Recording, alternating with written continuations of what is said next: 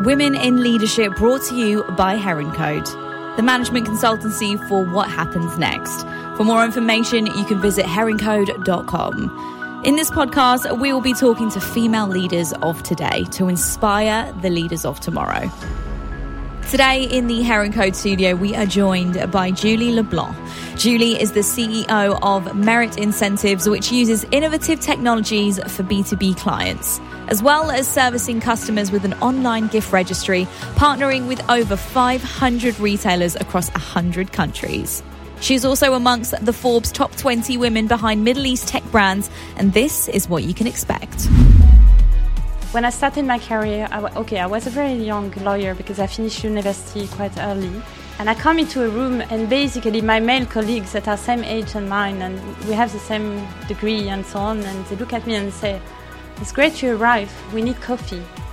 It started to happen when I was a teenager, and they told me, Okay, you can't go out because you're a girl. And I was like, Why? But they never told me you can't look at a job because you are a woman. Never. There are certain things we do by education for girls and for boys that are wrong and need to be changed and need to be addressed. Women in Leadership brought to you by Heron Code.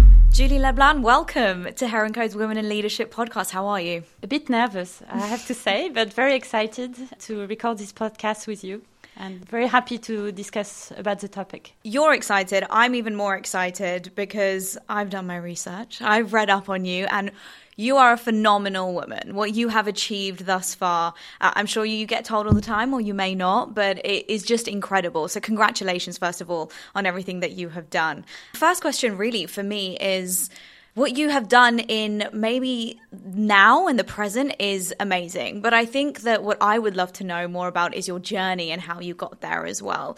How did it all start off? You're quite an international nomad. You've traveled quite a bit, you've worked everywhere. Yeah, you can say that. It's the right word, I would say. yeah, I thought so. Uh, how did the journey start into becoming who you are today? To be honest, you don't wake up one day and you say, I'm going to do all this and move to Dubai and, and so on and be an entrepreneur. Even I had no idea that I wanted to become an entrepreneur. I studied uh, law. I'm originally a finance lawyer.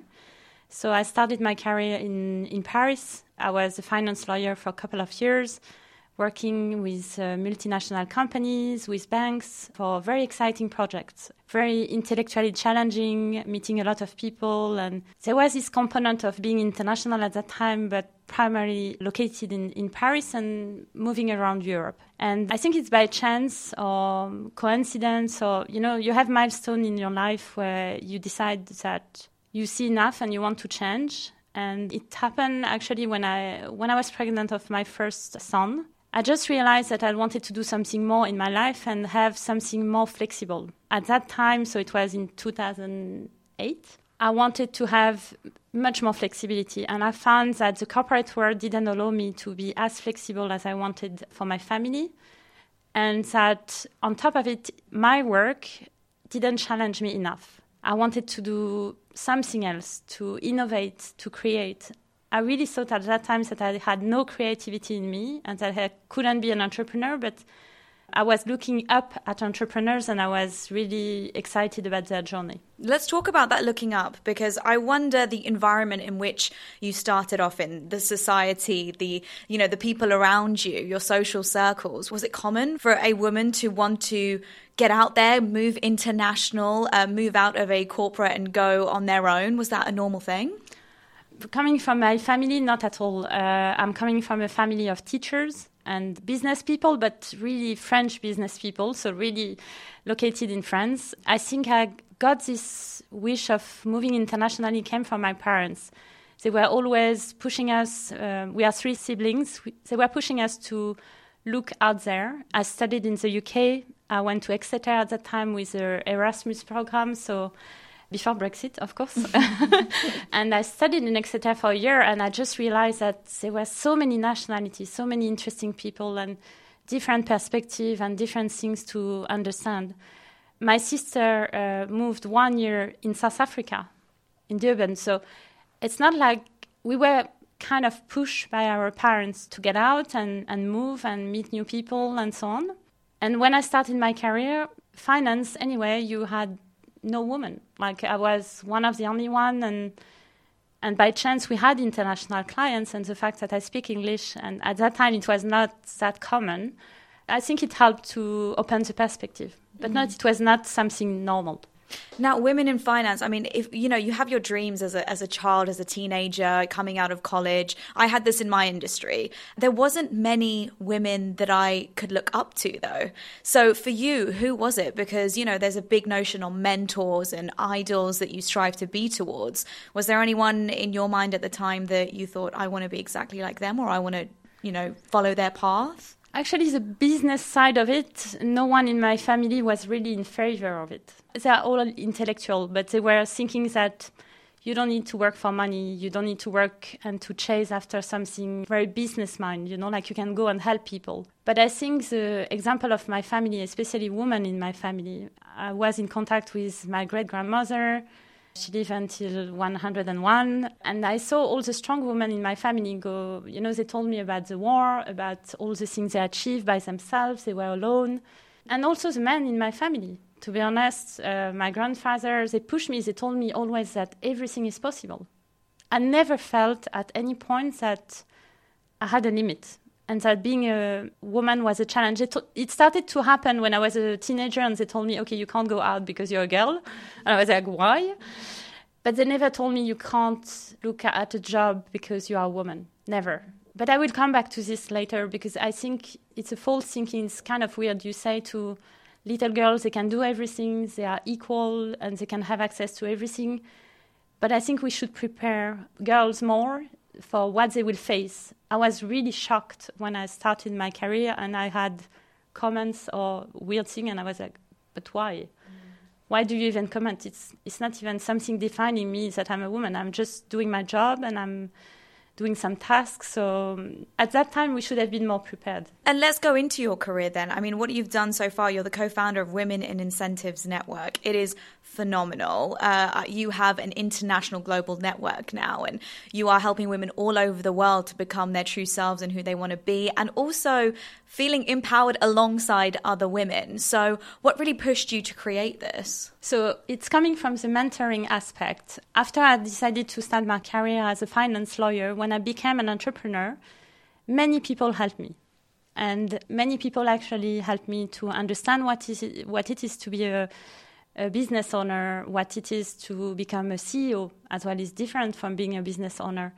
And I had mentors from time to time along the, the years, but most of them were men.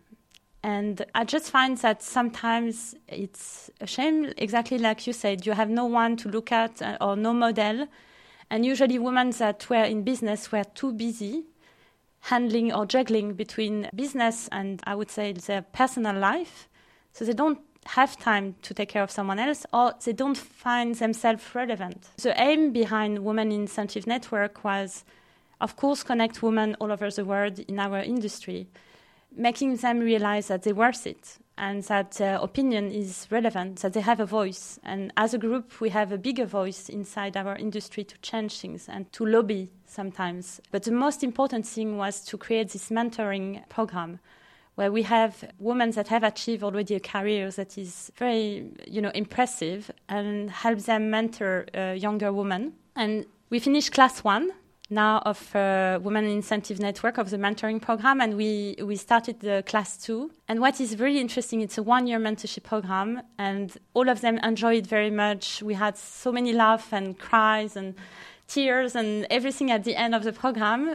But what is a success is that now women between them they say that they created friendship and they support each other. Most of the time if you have women at, at the same place or in a business most of the time the society and, and the corporate environment will put them in competition. It shouldn't be the case. You shouldn't be in competition. You should be proud that someone has succeeded and we should help each other. And and I think this is the biggest achievement. As soon as you said that, takes me back to a moment in my career where there was another girl alongside me, and there was a big group of people, 10 be- people being selected.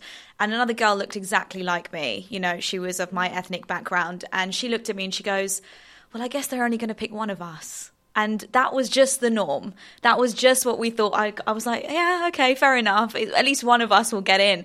But you're so right. Even just as a woman, it doesn't matter of your ethnic background or wherever you come from. It was just being a woman in the room. Yes. Was such a big deal. I can only imagine for you, especially in your industry. Now, you spoke about having male mentors, and I found this quote which said, Conversations centered around gender inequality must include men. What are your thoughts on this? I totally agree with that. Mm-hmm. I don't think we should exclude men from the conversation. However, we need to create safe environment where women can unleash their creativity, unleash their possibility and feel comfortable and feel safe. Because you have bias anywhere you go and you have certain things that happen between men and women when when you have a meeting, for example.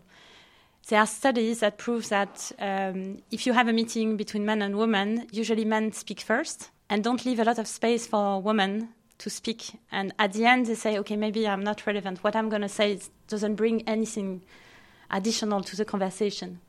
So it needs to be a conversation. Mm-hmm. That's the mm-hmm. thing. So I think now things are changing really fast. And also men are a bit more careful with what how they're approaching or what they are saying and it's great we had this conversation about women in business, about the Me Too movement, about so many things that happen. And I think people realize, I think the fact we are more connected, the fact that you have more social media, the world is going faster and so on, people cannot hide behind bad behavior anymore. So it has changed a lot. And where do you think it really starts? Is it an education thing to educate young boys from a young age? Is it within the home that parents need to be more aware of, you know, not to stereotype genders in certain industries or in society? What do you think? It's a mix of everything. I think uh, people have to um, live together and to include a little bit stop the cliche and stop the understanding. So even in the education, it starts with the school for example. I have two boys first, and then a little girl, my daughter. When she started school, I remember the first day she come to kindergarten, and the teacher say, "Oh, perfect, Olympe, you just arrived. Uh, you know the dolls are there." Instinctively, she was going to the cars, the little cars, and I'm like, why? Why do you classify her? So I think there are certain things we do by education for girls and for boys that are wrong and need to be changed and need to be addressed. And definitely, a man that had a strong mother, a mother that was working, definitely has a completely different approach in his life, in his work life, and with his wife in general. I think it helps you to understand different things and it opens your mind. But it's a constant education. It doesn't stop with the mother only, I think, because otherwise you put everything on the mother as well, and everything is again the the responsibility of women. So I think it's education, it's uh, society, it's uh, workplace, and also calling out behaviors. Now let's let's just you know tell let the listeners know exactly who you are and what you do. CEO at Merit Incentives and GiftiGlobal.com. You are also named top 20 women and MENA behind tech brands in 2022 by Forbes Middle East. That I imagine to your kids is just what? what does that even mean? She's just mum. And you speaking about family is is so uh, amazing to me because you mentioned it earlier how hard it is for a lot of women to balance that, especially within your network as well of the Women in Incentives network. So where did you find that balance? Was there moments of guilt? Was there moments on, you know, a tunnel vision of exactly what you wanted and knew what you wanted to get and the sacrifices essentially you made along the way? So that's an interesting question because I don't think any man will be asked this question of guilt. Mm-hmm. And I went to a conference 10 years ago. It was in Abu Dhabi, I remember, at the French embassy. And they asked how to manage a guilt. And I stand up and I say, I don't see my husband being guilty of going to work and sustain to his family. So why would I be guilty either? I think it's a fine balance definitely my kids don't think they know I'm the boss and the CEO and so on, and they told me I want to be the boss later on, of course. But at home, I'm I'm their mom. Actually, being an entrepreneur gives me much more flexibility. I don't need to justify to anyone if I want to go to a school concert, if I want to stop one full day because I think it's the right moment and they need me. I can. If I want to travel on the other side of the world and uh, be on holidays with them and take one or two calls, then it's okay as well. What kind of corporate environment will allow me this flexibility? Now it's different because COVID happened. But remember, my eldest is 13. 13 years ago, in France, I can tell you there was absolutely no flexibility. I was a corporate lawyer, so when I was leaving at 7 p.m. to see my, my son, they were asking me if I take my afternoon off. And I had to fight to tell them it's out of question. Um, I need this in my life and I have kids to see them. And that's why I left this environment because I didn't want to justify that I need to be with my kids. And um, of course, it's a it's a lot. It's more than a mom that stay at home, and I think a mom staying at home do one of the most difficult job in the world. Personally, I don't think I would be able to do that. I need to be outside. I need to innovate and, and be an entrepreneur to feel myself. And I think my kids understand now that they are growing up. Now, women or men listening right now uh, who have maybe just turned to entrepreneurship, potentially taken the same path as you have from, you know, corporate world into this what was that moment? Because I feel like everyone has a moment where they're just like, enough is enough. I'm done. And it takes a lot of courage and able to do that, you know, to go from a safety zone to somewhere where you're essentially under fire to, yes. to really just make it and succeed. What was that moment for you? To succeed or to become an entrepreneur? To become an entrepreneur, to really just start that journey. When my first son was born, I was still a lawyer and I continued for a couple of uh, years. But then I got, I was pregnant of my second one. And at that time, my, I spoke to, to my husband at that time and I told him, listen, I don't feel two kids in Paris is going to be very complicated. And we have international career. Why don't we look at, you know, moving abroad for sometimes two, three years and we have a look at it. And so he had an opportunity in Dubai. We moved uh, there. I was six months pregnant, and we had a very young uh, first son. And I already quit my job. I left, so I enjoy a little bit of home time with the kids. And then quickly, um, I saw so many opportunities. And I think this is what defines an entrepreneur: is when you see opportunities, when you are able, when you have one idea per day or per minute. But the fact that you can move to a concrete business is when you are able to filter, take the best idea, the most achievable one, the one you think fit with the market, and then move to the not only from the ideation but from the implementation. And this was a big step. I thought I was not an entrepreneur at all. And I give myself six months saying, okay, I'm going to give it a try. And if it doesn't work, I go back to my corporate job. And, and it worked and it was something completely different. My first company was a B2C gifting platform. It was one of the first websites in, in Dubai that had a payment gateway, imagine, at that time in 2011, and called MyList. And, um, and it was so great. I learned every day. It was amazing. But I would say success came much later. Many failure and many many mistakes and many things where I cried myself to bed and I was like, why on earth did I choose to do that? So it looks nice and shiny now, now because we are, okay, Forbes listing is uh, an amazing achievement. And many of the things that I did uh, in my career, I'm very proud of, but it took a lot of time and a lot of efforts. And um, even like that, I'm not entirely satisfied and complete until I reach other milestone, I would say. And it's so interesting that you say it looks all shiny on the outside because you're right, especially through social media, especially now through entrepreneurs becoming celebrities. You're talking about Elon Musk, you know, people like that. And it looks all rosy on the outside. And people, and I, I guess Gen Zs, millennials, their go to is, I want to become an entrepreneur. They like the idea of, you know, working on their own time. But there is so much hard work that goes into that. So for anyone listening right now, the the challenges that you came across, I mean you touched a bit on, you know, the feelings and the emotions behind it, but no one can really prepare you for it, right? Maybe now you have more, you know, course or master or MBA about entrepreneurship. So I think it's something that is a bit more, you know, you can you can learn it or you can have at least the flavor of it. When I started my career, uh, even as an entrepreneur, incubator, tech accelerator, and so on were quite new. So we had to grab information there and there, but nothing was like a course where you can go and really learn everything from A to Z. So it came later on in my career. In 2018, I went to uh, San Francisco to do a tech accelerator with other founders from all over the world.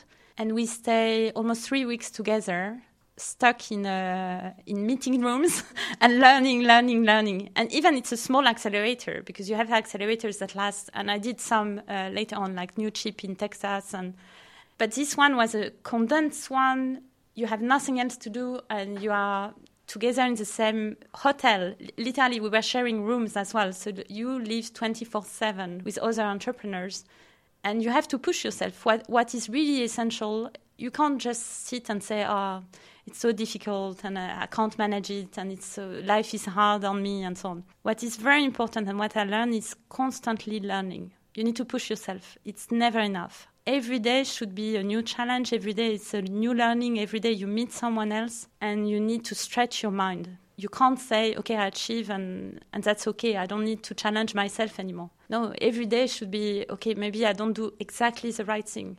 And this is what's so exciting about being an entrepreneur. Mm. And how important are mentors in this process? Because I'm aware a lot of people don't have access, especially back in the day. You know, you're talking about person to person networking. Now it's a lot easier. You have your LinkedIn, you have your social media where you can speak directly to the person, which is amazing for, for business owners and wanting to grow your network. But how important was mentorship for you on a personal level? You, you mentioned you had a lot of male mentors. Was it particularly in your industry or just general entrepreneurs? How, how did that really work?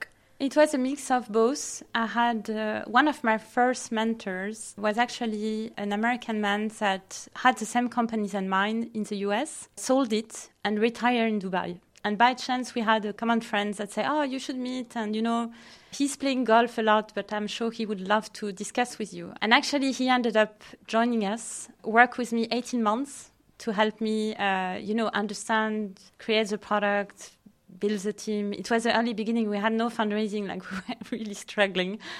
But it helped me a lot. And it helped me because he told me, don't do this mistake because I did it. He never told me I'm the best in the world and I've never done any mistake in my life. As he told me, I've been there. Don't go in that direction because for sure it's going to be like an issue very soon and the fact that he was calm and it was not his company. He didn't have the pressure helped me to take a distance as well.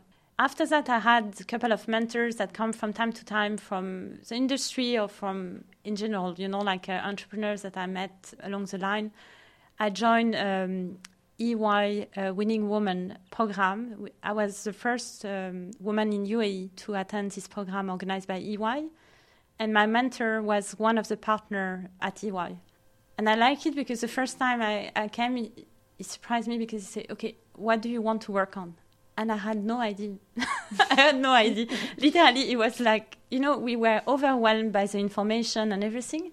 He said, "What is your main issue? Like, what do you want to work on?" And I told him work-life balance. I want to have more time for myself. He said, "But do you mean the, to be with the kids?" I said, "No, no. I'm spending enough time with the kids. I want time for me." As well to do things I like or things I'm passionate about, or a time to learn, for example. And actually, we spoke about everything, and he became a friend now, but it really helped me to put things in perspective. We put a plan together, he helped me look at the team structure. It was really an eye-opening uh, moment. And this Winning Woman program, it's a global program as well. We still have many women. We are co- still connected. We still communicate on WhatsApp. Uh, we have events. We have we are meeting up. We help each other. We do business together. It was really a great way to help us go to the next level. And your personality, what is it like? Is are you quite an extrovert? Are you an introvert? Because for a lot of people listening, you know, for them to put themselves out there as well when it comes to networking is quite intimidating, you know, to to even ask for a mentor, to ask to be a part of these things. Uh, what was it like for you? So funny enough, I did all these personality tests, so I know what's the answer. uh, so I will tell you, but when I did it, actually everyone was surprised because I'm I'm an introvert. I like to be with myself, and I like to spend a lot of time in my head. But I've never been too afraid. I think I, I was really afraid when I was in high school or when I was in university. I was always concerned about what people will think about me how I'm going to be perceived, if I'm going to be the best. And, you know, like I had a lot of pressure on myself. And the day I realized that anyway, no one cares. and it's not no one cares, but like it's the, the eye of the others sometimes can be again biased. Maybe they don't understand what you are doing or why, why you are explaining something, but they will understand later. So you need just to build your self confidence, and I think this is what's lacking the most with women in general. Our self confidence is constantly impacted. Even when we raise young girls, we tell them to be quiet. We praise little girls to sit down and do coloring books well, personally, as a child, I was a tomboy and I was everywhere in the trees and doing uh, biking, motorbike, and this kind of stuff. So, completely the opposite of what is supposed to happen. And I realized as well I had to play a role when I'm coming. When I was a, a very young lawyer and I was the only woman in the room, and I'm I'm representing my client. He counts on me. I have no choice. I cannot let him down. So I had to build my self confidence. I had to work on it, and I did a couple of training as well on public speaking and this kind of stuff because it's not natural. But now I would say, getting older, there is not so many things that scares me anymore. I don't say that I'm not afraid or I don't have stress, but I take it as something exciting now. Anything new is a challenge. It's nice and I want to go out there, and I think to it helps kids to see um, a different perspective as well. There's so many important rooms I imagine you would have had to walk into with confidence, with your head up high, even if you were feeling absolutely terrified inside. Do you believe in the term fake it till you make it? No, I think you need to be so never lie. That's one of the things. I think it's super important. I think m- most of our major success was the fact that we were able to say to a client, for example, oh, we are sorry, we can't make it. But we can say as well, we can mitigate. We can say we can make it, but you need to wait for it. Or we need to face it. We need to prepare. And to me, the transparency is one of the key elements that makes women entrepreneur very different because we speak our mind most of the time. I would say it's it's more about yourself, how people will perceive you. So body language, technique of negotiation, and so on. It's not natural. It's something that is personally in my family. I had no business example, so I didn't know how to position myself, how to negotiate how to do certain things. So it really helped me to be able to understand from time to time, observing others and, and doing something different. But I did crazy things that uh, I went to Pakistan without a visa to open a company. And I literally landed, and I was I had no clue if I can stay in the country or not because I had no visa. And finally, we sorted out, and I got my visa, and I opened the company. I hired employees and so on. I got moments uh, at the beginning just before COVID, I was stuck in Egypt and uh, we couldn't get out. We were in the airport and couldn't get a car. And the taxi driver left me in the middle of nowhere. I had my phone didn't work, so I went at moments like it was back in 2016, and at that time I didn't speak Arabic. I didn't know what was a culture. I was just coming to countries and just discovering, just relying on one or two people to help me and guide me. Yeah, I think it's it's a mix of trust and a bit of craziness or bold attitude, but I never had really a bad experience. I think if you trust others and you speak the truth as well and you are very transparent, I think it's a bit kind of a karma thing. So uh, you are kind of protected, you know. Like I don't see so many bad things happening. It's more you need to to try. Mm-hmm. Mm-hmm.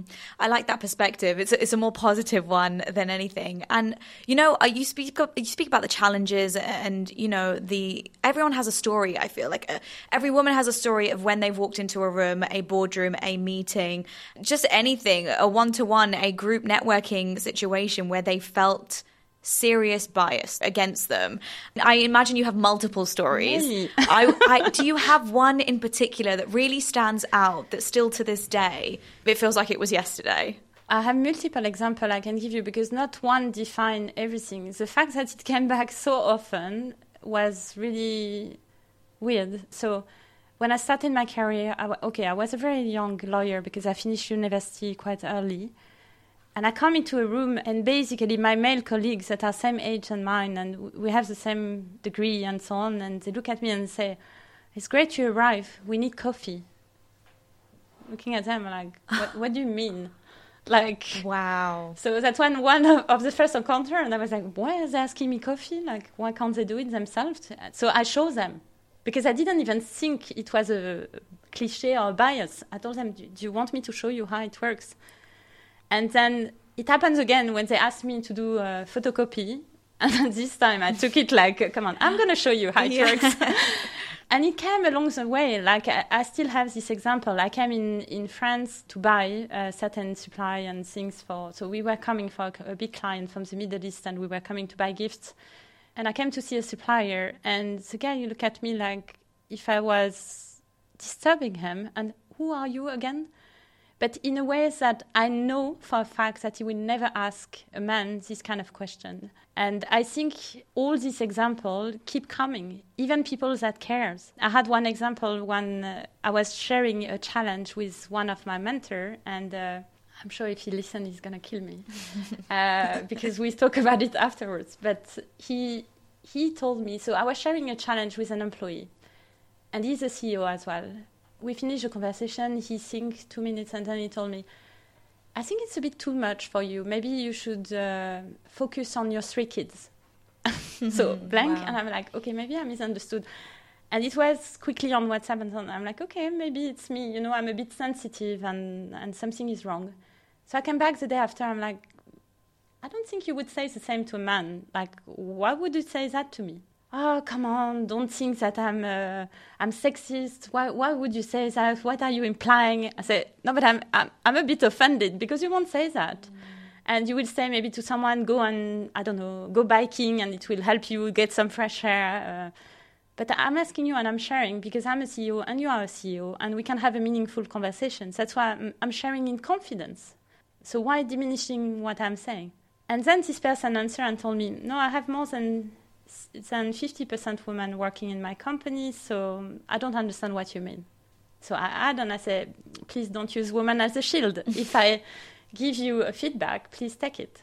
And this is where I realize that even someone extremely smart, very open minded, extremely educated can tell you something that is a sexist comment. I can live with it, you know, I can just laugh about it and pass, but it's very important to give a feedback it's very important to call it out in a nice way, not in a aggressive uh, aggressive way, so people can correct themselves. And I think actually now it makes me laugh because this negative moment, I turn it with the other co-founders at Win, we turn it into into the association. We say we can't keep having these negative feelings coming. Let's turn it into something positive. And I told our co founders when we started the association, I, I, told them the big win would be when men will ask us to join us. And this is what's happening now. We had the win event recently, and they were like, why do you do a woman only event? And we say, okay, soon we're gonna do, we're gonna invite you as well, but but this is life. Look, usually it was mainly a gentleman club, and now it's changing. So I still strongly believe in, in equality. I don't believe in separation, and I think it's healthy to be together.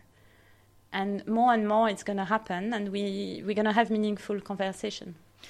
And lastly, do you think it is ever going to be exactly where we as women want it to be in any industry, feeling equal? I think it's a good question, but what do women want? That's a big question. Between what I was expecting at the beginning of my career and what I'm expecting now, there is a big change. I never dreamt before that I would be able to do fundraising because less than what 4% of women in the world have access to fundraising at the level I, I did with the company. And this is very sad. So it's not only for me now to ha- to see women entrepreneurs, to see that we can do technologies, that we can do finance, that we can have access to any job in the world. Is how long will it take now for the society to help let us fundraise, give us credibility? Now, when we are talking and we say we were discussing with uh, investors and we were discussing eventually in the future IPO and so on you don't have many women that bring a company to IPO, or maybe it's not the case with my company. Maybe it won't be the right choice at some point. But what I'm saying is, you limit yourself as a woman. I just want now women to start understanding that there is no limit. And actually, what I did, okay, it sounds exceptional, but it should be considered as something exceptional. It should be the norm for people that have a wish to become an entrepreneur to be able to reach that level. It was just extra hard because coming back to your point on sexist comment, I had a VC telling me one day that I explained, I pitch, and I, I was, you know, all in explaining my company. And he looked at me very, and he told me, very interesting, I'm going to talk about it to my wife. And I asked him, okay, your wife has a VC fund. He said, no, but she likes this kind of girl stuff. Okay, this is very, this is a bias. and I want to be taken seriously. I think one thing that really still makes me a bit annoyed sometimes is when I'm not being taken seriously. Sometimes I laugh about it because it's okay, like uh, maybe they don't know what I'm doing or whatever. But sometimes I also find it that it's not even for me. I'm just putting myself into a woman's shoes and just thinking, again, we are still there. After 10 years, after 20 years, we are still there. And you are still belittling me. Why? Why are we still in that position? So um, I think it happens less and less, I hope at least. You hope things are changing, like you yeah. said, and we're moving towards a more positive direction. And having conversations like this is what is hopefully going to, you know, further the cause. Uh, Julie, I want to thank you so much for joining us on the podcast. Uh, uh this conversation could go on for a few more hours, so maybe we'll speak off air. Would but... love to. thank you so much, Julie. Thank you very much for inviting me. Women in Leadership brought to you by Heron Code.